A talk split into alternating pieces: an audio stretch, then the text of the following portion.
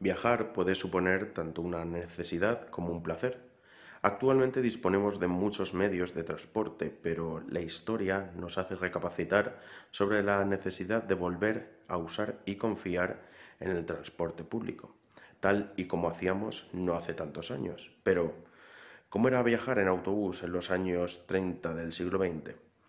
¿Encuentras diferencias entre los servicios de transporte actuales y de ese momento? ¿Cómo era viajar en autobús a Elda los años treinta?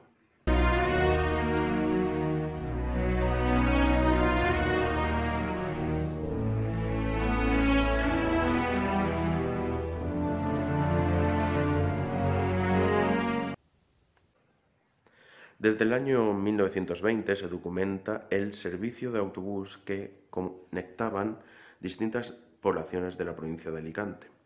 La historia de las compañías de autobuses es muy intrincada, ya que se van uniendo los distintos grupos, van apareciendo nuevas empresas más grandes, más pequeñas, familiares. Actualmente el servicio de autobuses que conecta los pueblos del Valle del Vinalopó puede parecer algo restringido, ya que han habido tiempos mejores, en los que había más afluencia de pasajeros y con ello un servicio de autobuses con más asiduidad. La Alcoyana, la compañía Ángel Mariano Moya, Miralles, Alsa, Subús, Costa Azul, Eurolines y otras empresas serán las que a lo largo de la historia se han encargado del servicio de conectar las distintas poblaciones de la provincia de Alicante.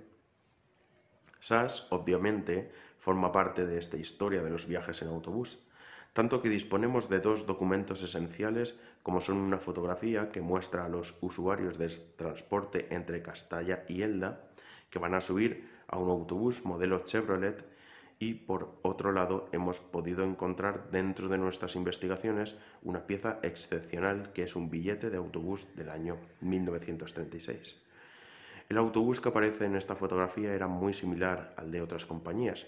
De pequeño tamaño, rondaban entonces los ocho pasajeros por viaje y más o menos como ahora los trayectos no estaban exentos de aventuras y anécdotas que hacían que la hora de llegada al destino pudiera variar un poco. Si el destino del viaje era Alicante, la estación de Séneca, actualmente musealizada y con un refugio antiaéreo visitable, no se inauguró hasta el año mil novecientos cuarenta y siete. La Noveldense fue la empresa que conectó la estación de Alicante con las comarcas del Vinalopó, llegando hasta Jumilla, hasta que en el año dos mil doce pasó a manos del grupo Vectalia Subus, por lo que es posible que el autobús que pasaba por Sax fuera de esta misma compañía.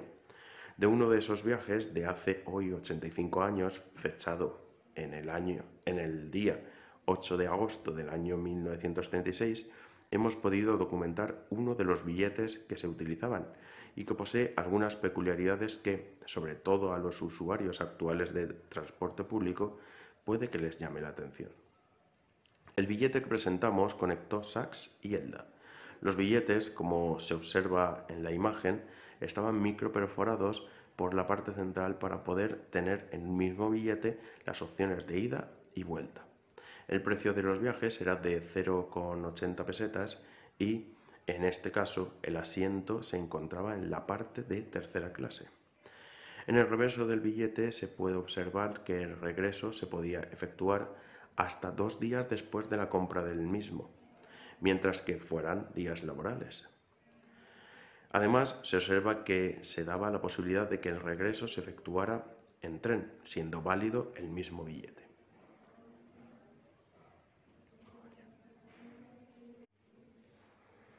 El servicio de autobús fue muy utilizado junto con el ferrocarril, ya que la autovía del Mediterráneo no existía aún y muchas veces había que depender de este tipo de transporte público.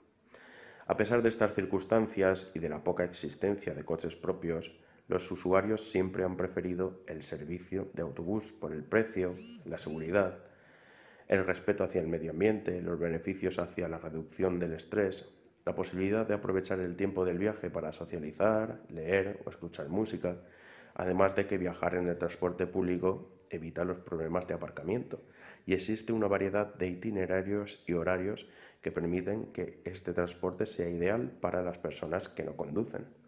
Estudios, visitas médicas, ir de compras o disfrutar de un día de playa eran los motivos principales para utilizar estos autobuses que, ya en los años sesenta, pasaron a ser de un inconfundible color amarillo.